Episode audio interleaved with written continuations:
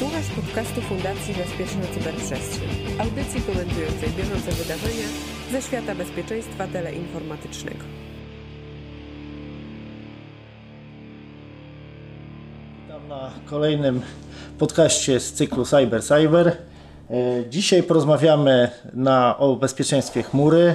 E, W związku z tym, że polski oddział Cloud Security Alliance nawiązał ścisłą współpracę e, z Fundacją Bezpieczna Cyberprzestrzeń, takie podcasty dotyczące właśnie bezpieczeństwa chmury będą się pojawiały teraz cyklicznie. Ja nazywam się Marcin Frączak, ze mną są goście Kamil Kowalczuk Witam Państwa. i Darek Czerniacki. Dzień dobry. Może goście się przedstawią, czym się zajmujecie i dlaczego bezpieczeństwo chmury.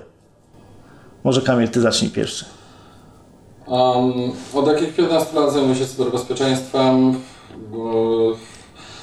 i dlaczego, dlaczego bezpieczeństwo chmury w tym momencie? E, Generalnie większość firm w tej chwili przechodzi na model usługowy, jakby mm, świadczenia e, mm, hosting, e, hostingu dla przyszłych firm, przyszłych klientów i Coraz częściej jest tak, że e, wykupuje się przestrzeń w gotowy generalnie data center i cloud staje się po prostu przyszłością dla e, większości firm, która się rozwija i ma pewne ograniczenia e, w budowaniu własnych data center. Mam bardzo podobne zdanie. Uważam, że z chmura jest mniej więcej tak jak energia, która kiedyś była w dawnych fabrykach. Dawniej każda fabryka miała swoją własną maszynę parową, która napędzała taśmy, później się pojawiła elektryczność, e, centralne sieci energetyczne. W tej chwili już nikt nie myśli o tym, żeby mieć, no poza pewnymi e, naprawdę dużymi graczami, żeby mieć własną elektrociepłownię obok e, fabryki. Przeważnie czerpie się tą energię e, z sieci publicznych. Tak samo e, moim zdaniem będzie w przypadku chmury, czyli moc obliczeniowa, pamięć jest o wiele tańsza, jeżeli jest współdzielona z innymi, e, z innymi tenantami tej chmury, więc moim zdaniem chmura jest przyszłością, której nie ma odwrotu. Okej, jeżeli to jest przyszłość, nie ma od niej odwrotu, może jeszcze, jeżeli to nie jest tajemnica, powiedzcie w jakich sektorach teraz pracujecie. Kamil, No, sektor energetyczny. Darek, Finanse. czy chmura jest bezpieczna? Znaczy może tak, jeżeli zawsze się takie pytanie pojawia, to zawsze można odpowiedzieć w bardzo prosty sposób, to zależy. Czyli de facto yy, wszystko jest kwestią tego, yy, jaki poziom ryzyka jesteśmy w stanie skonsumować w, w swojej organizacji i które dane yy, wytransferować jakby ze swoich zasobów i przenieść do chmury publicznej, bądź też do chmury w modelu community, który zrzesza kilka firm e, i zbudowania sobie własnego obszaru, którym e, dane są przechowywane i świadczone są usługi. Um, na, ten, na ten czas można powiedzieć, że e, na pewno e, dużo się zmieniło w tej materii i dużo się poprawiło, jeśli chodzi o bezpieczeństwo współdzielonych zasobów. Z tego względu, że w tej chwili dostawcy zaczynają już dużo bardziej dbać o to, żeby dane i, i informacje zawarte swoich klientów są odpowiednio chronione. Um, I myślę, że to, ten, ten proces będzie następował i będzie to, to coraz lepiej po prostu oświadczone usługa. Mm, Ja bym podzielił to bezpieczeństwo na e, bezpieczeństwo, które jest w stanie dostarczyć e, nam dostawca chmury. Tutaj, tak jak Kamil powiedziałeś, jest coraz lepiej, bo e, coraz większe środki finansowe stoją za tymi organizacjami, więc są w stanie coraz więcej wydawać na bezpieczeństwo. Natomiast jeszcze mamy taki aspekt jak bezpieczeństwo tego, co umieszczają klienci w chmurze, tego, e, co sami w niej konfigurują. I tutaj bardzo często dochodzi właśnie do y, niebezpiecznych sytuacji, kiedy y, klienci sami w sposób niebezpieczny konfigurują swoje zasoby. No i mamy z tego powodu incydenty bezpieczeństwa. E, Zresztą sami dostawcy chmury mówią, że na przykład jeżeli oni są e, zgodni z jakąś normą, nie wiem czy to będzie HIPAA, czy to będzie ISO 27001, to wcale nie znaczy, że to co klient sobie wybuduje będzie automatycznie zgodne z tą normą bezpieczeństwa. Dobrze, wspomniałeś tu o incydentach. Właśnie mam przygotowany jeden przykład z Twojego podwórka zresztą. E, nie dalej jak 19 lipca firma Capital One, jeden z największych e, holdingów finansowych, e, który korzysta z usług chmurowych. e, Zostało to ujawnione, że chodziło o Amazona, tutaj później w drodze dochodzenia. Do doświadczyła incydentu właśnie bezpieczeństwa, w wyniku którego wyciekło 100 milionów danych klientów indywidualnych ze Stanów Zjednoczonych, dane 6 milionów obywateli Kanady i wśród tych danych znajdowało się 140 tysięcy numerów ubezpieczeniowych i 80 tysięcy e, rachunków bankowych. I teraz pytanie, e, czy taka sytuacja zdarzyłaby się, gdyby to było normalne data center, czy to e, była specyfika chmury? Znaczy, żeby odpowiedzieć na to pytanie, powinniśmy przeanalizować, co było przyczyną. Czy zawiódł dostawca chmury, czy zawiodła konfiguracja klienta. No w tej chwili już minęło trochę czasu i jesteśmy bogatsi o tą wiedzę, że był to źle skonfigurowany S3 bucket publiczny, wystawiony yy, i taki błąd konfiguracyjny, gdzie yy, upublicznia się dane, które, które nie powinny być w żadnym wypadku publiczne, jest yy, bardzo łatwy do powielenia w tradycyjnej infrastrukturze. A kto powinien skonfigurować to? E, Ludzie z Capital One, pracownicy z Capital One, czy dostawca w tym momencie No, zgodnie z y, Shared Responsibility Model, gdzie i y, dostawca chmury, i klient dzielą się pomiędzy sobą odpowiedzialnością za, e, za ryzykiem i w związku z tym odpowiedzialnością za poprawną konfigurację, no akurat ten element jest powiązany ściśle z klientem i zresztą, bo mówi się, za- zawsze to jest takie spektakularne, że wyciekły dane z chmury. I mieliśmy cały szereg y, incydentów cyberbezpieczeństwa, gdzie na końcu się okazywało, że zawiniła konfiguracja po stronie klienta. Mieliśmy duży wyciek danych z Ubera, też się okazało, że y, dostawca chmury nie miał z tym nic wspólnego, ale w świadomości publicznej już zaistniało e, to, że Chmura jest zła chmura, to, że to z chmury wyciekło. E, tak samo było w przypadku, e, no, wydawałoby się dosyć bezpiecznej firmy, bo e, firma konsultingowa Big Four, tam też doszło do dużego wycieku danych, no i na końcu się okazało, że też chmura z tym nie miała nic wspólnego, bo zostało zaatakowane konto administratora, który e, miał szerokie uprawnienia i w jego kontekście były wykonywane różne czynności, e, które doprowadziły do wycieku danych. Znaczy, przy takim założeniu to można powiedzieć w tym momencie jedną prostą rzecz. Wyobraźmy sobie sytuację taką, że nie jest to chmura publiczna, że budujemy sobie środowisko wirtualizacji, zbudujemy sobie chmurę jakby na swoje własne potrzeby, we własnym data center. Mamy na to zasoby, środki w tym momencie i, i zweryfikujmy w tym momencie, i mamy własnych administratorów, którzy konfigurują i, i zabezpieczają te dane. E, przy tego typu, tego, tego typu modelu właściwie to samo scenariusz mógł zaistnieć w, dokładnie w taki sam sposób jak e, w tym przypadku. E, W mojej ocenie nawet mogę powiedzieć coś takiego, że e, użycie jakby takiej chmury właśnie już bardziej publicznej daje więcej elementów zabezpieczeń niż w przypadku wykorzystania w tym momencie własnego środowiska.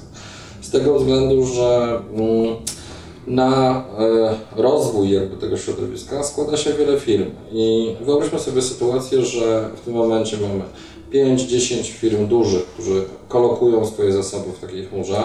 Mamy średnie firmy, które kolokują zasoby, mamy małe firmy, które kolokują te zasoby.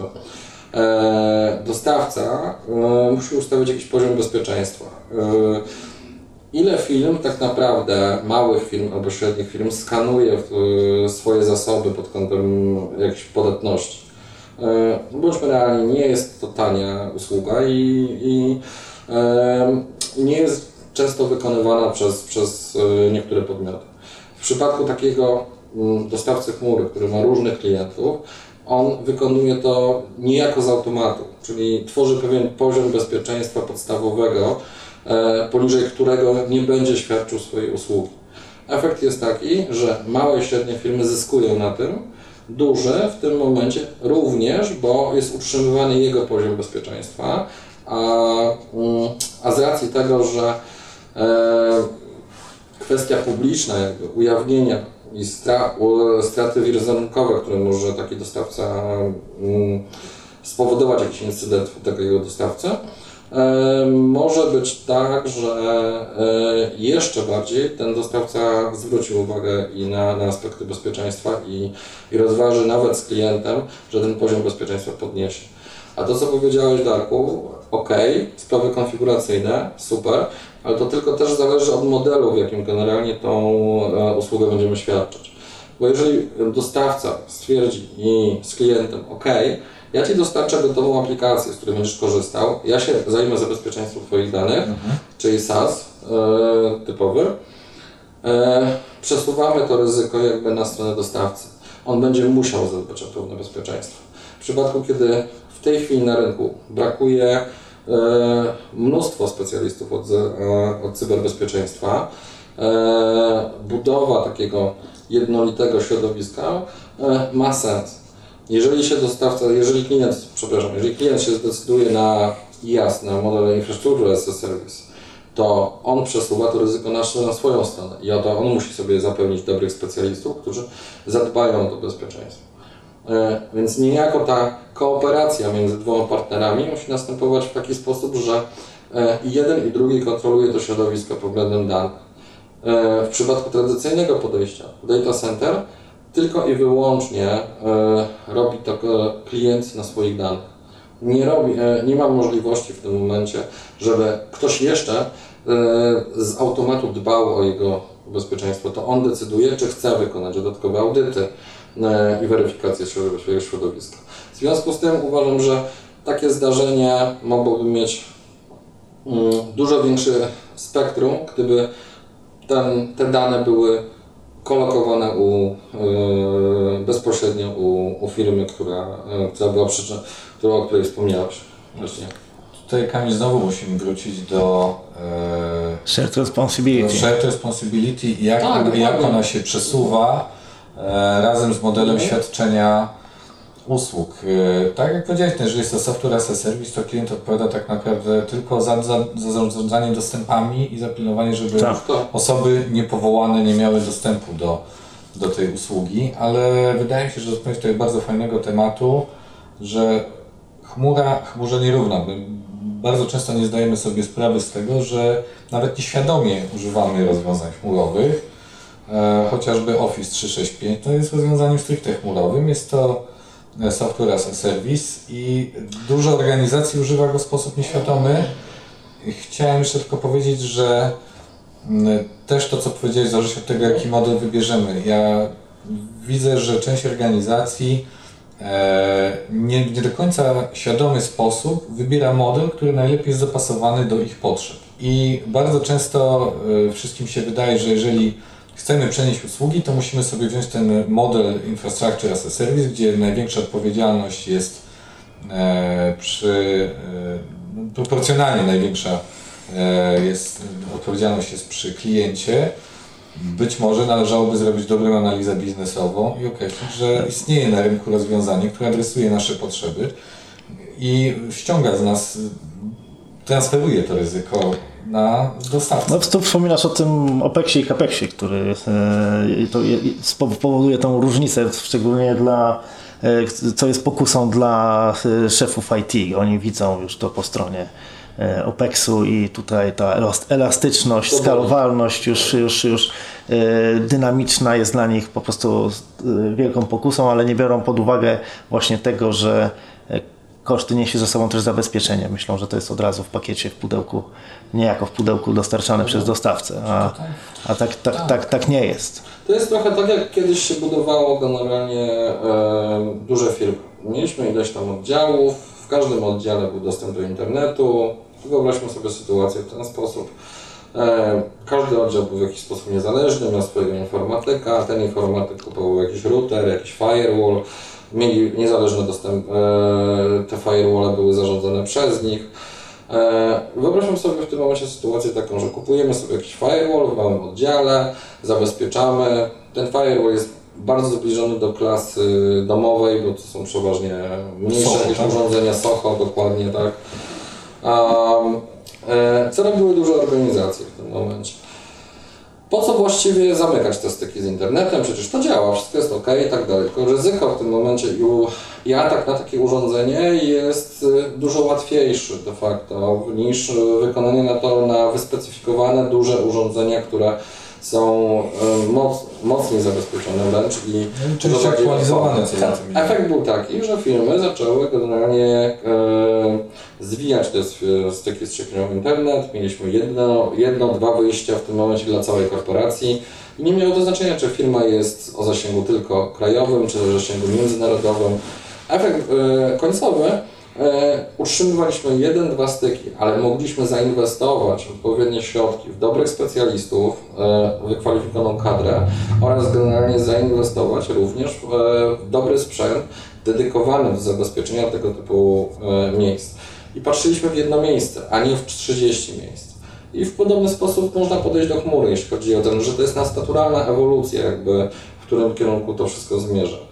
E, tak, jak najbardziej. Wycieki są spektakularne. Tutaj się zgadzam, że e, w zasadzie od czasów e, w Play e, e, konsoli, gdzie były też wycieki Tak. i, i tym podobnych e, sytuacji, z punktu widzenia medialnego wygląda to fatalnie, jeśli chodzi o Bo ludzie czytają nagłówki, tak? Wyciek z chmury i już, już, już sobie wyrabiają opinię. E, ale na przykład jak kiedyś dla jednego z, e, dla jednej z firm rozważaliśmy wejście w, e, już nieważne dla kogo, e, wejście w chmurę, e, okazało się, że e, z pięciu dostawców rozważanych, cztery z nich z automatu przeprowadzało inspekcję e, podatności zasobów, nieważne w jakim modelu wykopywałeś przestrzeń w tym momencie. Dlaczego? Powiedzieli wyraźnie w tym momencie, my musimy chronić dane wszystkich naszych klientów, a wasze dane mogą być e, źródłem ataku na, e, Wektorem. tak, na tak. wektorem ataku na kolejne generalnie firmy. E, I e, trzeba było się zgodzić niejako na to, że będziemy dodatkowo kontrolowani, że nasze systemy będą dodatkowo kontrolowane. Czyli to atak kontroli nad własnymi danymi. E, czy tak? Nie, dlatego że e, to był model Infrastructure as a Service, dokładnie tak, tylko kwestia była taka, że jeżeli chcecie kolokować do nas dane, ok, i wasze systemy, nie ma problemu, zarządzacie nimi dalej, jest jeden tylko warunek. My E, sprawdzamy stan bezpieczeństwa. Będziemy sprawdzać ich stan bezpieczeństwa, ponieważ mogą wpłynąć na naszych innych klientów. Ciekawa, ciekawa sprawa, odwrócenie ról de facto. To bardziej dostawca chmury chciał zadbać o to bezpieczeństwo niż e, sam klient. E, I klient był niejako zaskoczony, tym nie przyjął te warunki, bo Czyli wracamy do tego, że dla bezpieczeństwa chmury jest kluczowa świadomość klienta i tego, jak on skonfiguruje to, co w tej chmurze umieszcza. Właśnie a propos świadomości, trochę, trochę z, y, y, przerzucę na inny tor. Mamy tu dwa sek- przedstawicieli dwóch sektorów, finansowego i energetyki. Ostatnie badania pokazały, że w- wykorzystanie chmury w Polsce jest y, na bardzo słabym poziomie, pomimo y, szumnych zapowiedzi naszych y, władz, starań. Jesteśmy na trzecim miejscu od końca, wyprzedzając Bułgarię i Rumunię. Jest tego 6% wyko- firm wykorzystuje usługi chmurowe. I wydaje się, że trochę dojrzalszy jest rynek jednak finansowy, bo gdzieś na zachodzie już pewnie też czerpie te wzorce e, i modele z zachodu. E, Ale e, po pierwsze, chciałem się zapytać, czy w energetyce jest w ogóle możliwe wykorzystanie z chmury? I jakie są różnice pomiędzy tymi sektorami, jeżeli chodzi o wykorzystanie chmury? Co, jak, nie wiem, czy to są, mogą być regulacje, nastawienie, właśnie świadomość? Znaczy, jeżeli, jeżeli wspominasz o energetyce, tak, jest to możliwe do wykorzystania. Wszystko jest kwestią w tym momencie, jak dobrze sklasyfikujemy sobie dane i które dane możemy faktycznie wyprowadzić do... stracić taką niejako e, pieczę w pełnym zakresie z, nad, swoimi, nad swoimi informacjami. Jeżeli dookreślimy to i ładnie, ładnie skwalifikujemy te dane, ja nie widzę żadnych generalnie przeciwwskazań przed tym, żeby e, te dane wyprowadzać e, do chmury. Jest tylko jedna uwaga techniczna. Zawsze znajdą się dane o jakimś poziomie wrażliwości i sposobie ich przetwarzania, których no, niejako będzie duża wątpliwość, czy, czy jednak nie zostawić je wewnątrz organizacji. E, Wynika to nie z y, mm, jakichś problemów technicznych czy, czy, czy kwestii związanych z e, compliance'em. Wynika to z czystej e, odpowiedzialności za, za swój biznes e, e, tych firm. Przynajmniej w moim odczuciu, jak mm, miałem okazję, w końcu już ponad 10 lat w energetyce pracuję i, i wiele, wiele rzeczy widziałem i, i powiem uczciwie, że e, dla niektórych partii danych tak, czy dla wszystkich nie wiem tego. To jest kwestia w tym momencie, gdzie chcemy to ryzyko określić. A czy dopuściłbyś na przykład jakiś model hybrydowy w, w automo- z- W systemach automatyki tak, tak, przemysłowej? właśnie, w systemach automatyki E, przemysłowej. tak, tak, jak najbardziej, dlatego że mamy generalnie w przypadku systemów automatyki przemysłowej mamy dane e, chwilowe. E, dane chwilowe, czy to jest gazownictwo, czy to jest energetyka, to już nie ma znaczenia, są e, przetwarzane w taki sposób, że e, musimy dookreślić, e, przeprowadzić tak zwane prognozowanie, jak ta sieć się zachowa, czy to jest gazowa, czy to jest energetyczna, e, czyli de facto określić tą konsumpcję. W tej chwili w energetyce, w dobie AMI, gdzie mamy inteligentne liczniki, e, te big data i to przetwarzanie nabiera większego znaczenia. Efekt jest taki, że na, przykład ten proces obliczeniowy możemy właśnie wyrzucić do chmury, bo te dane tak naprawdę za 5 minut nie będą istotne dla funkcjonowania e, całej sieci.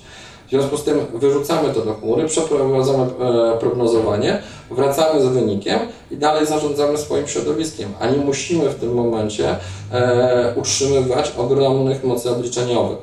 Efekt jest tego jeszcze ciekawy taki, że e, tylko w momencie te dane stają się istotne, kiedy wchodzimy w kwestię trendów i pokazujemy, jak dany konsument zużywa energię, gaz czy wodę, to już kwestia medium jest wtórna. Um, dlatego y, w mojej ocenie taki model możemy zastosować. W taki sposób powstała w ogóle chmura Amazonu de facto, bo oni potrzebowali w danych okresach duże moce obliczeniowe de facto. Black Friday. E, Dokładnie, Black Friday, dokładnie jak mówisz Darku. Efekt był, efekt był taki, że y, później y, w trakcie normalnej pracy mieli ogromne straty, bo musieli utrzymać ogromne środowisko, a w zasadzie nie potrzebowali tej mocy obliczeniowej przez większość y, y, roku. W roku. No tak to się rozwinęło. Ale powiedziałeś tutaj o, o, o, o bardziej tej kwestii obliczeniowej, a, a, a trochę się y, wy- wymigałeś od tej odpowiedzi e, dotyczącej sterowania. Jakbyś się na to zapatrywał?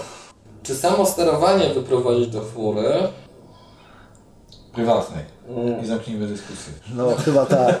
Znaczy nie, o prywatnej. Znaczy nie, widziałem modelu prywatnym, modelu community, na przykład na gdzie kilka firm generalnie współpracowało. Widziałem w chmurze jak najbardziej e, systemy SCADA tutaj e, występowały.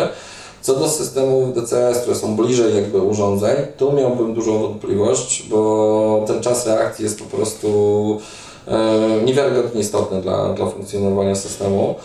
E, W przypadku SCADY, która nadzoruje cały ruch, e, można by było się zastanowić, czy część rzeczy można przenieść w tym momencie.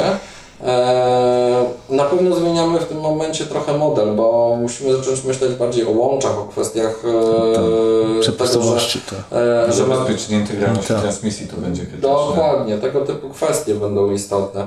Znaczy, tu mamy tu jeszcze jeden kłopot tak naprawdę. Mamy wiele regulacji, które nakładają na operatorów, na, na spółki energetyczne zadbanie o pewien poziom bezpieczeństwa, jakby utrzymania usług. E, tutaj nawet KSC, e, które niedawno weszło, czy, No Okej, to właśnie to było moje y, następne pytanie. Czy regulatorzy ułatwiają podjęcie decyzji o y, przeniesienie jakiejś swojej części usług do chmury, y, czy, czy nie? Jak to jest w sektorach? Bo w finansowym W fi- finansach yy, nie jest źle. regulato, regulatorzy są tutaj głównym graczem zezwalającym, co może być w chmurze, co nie.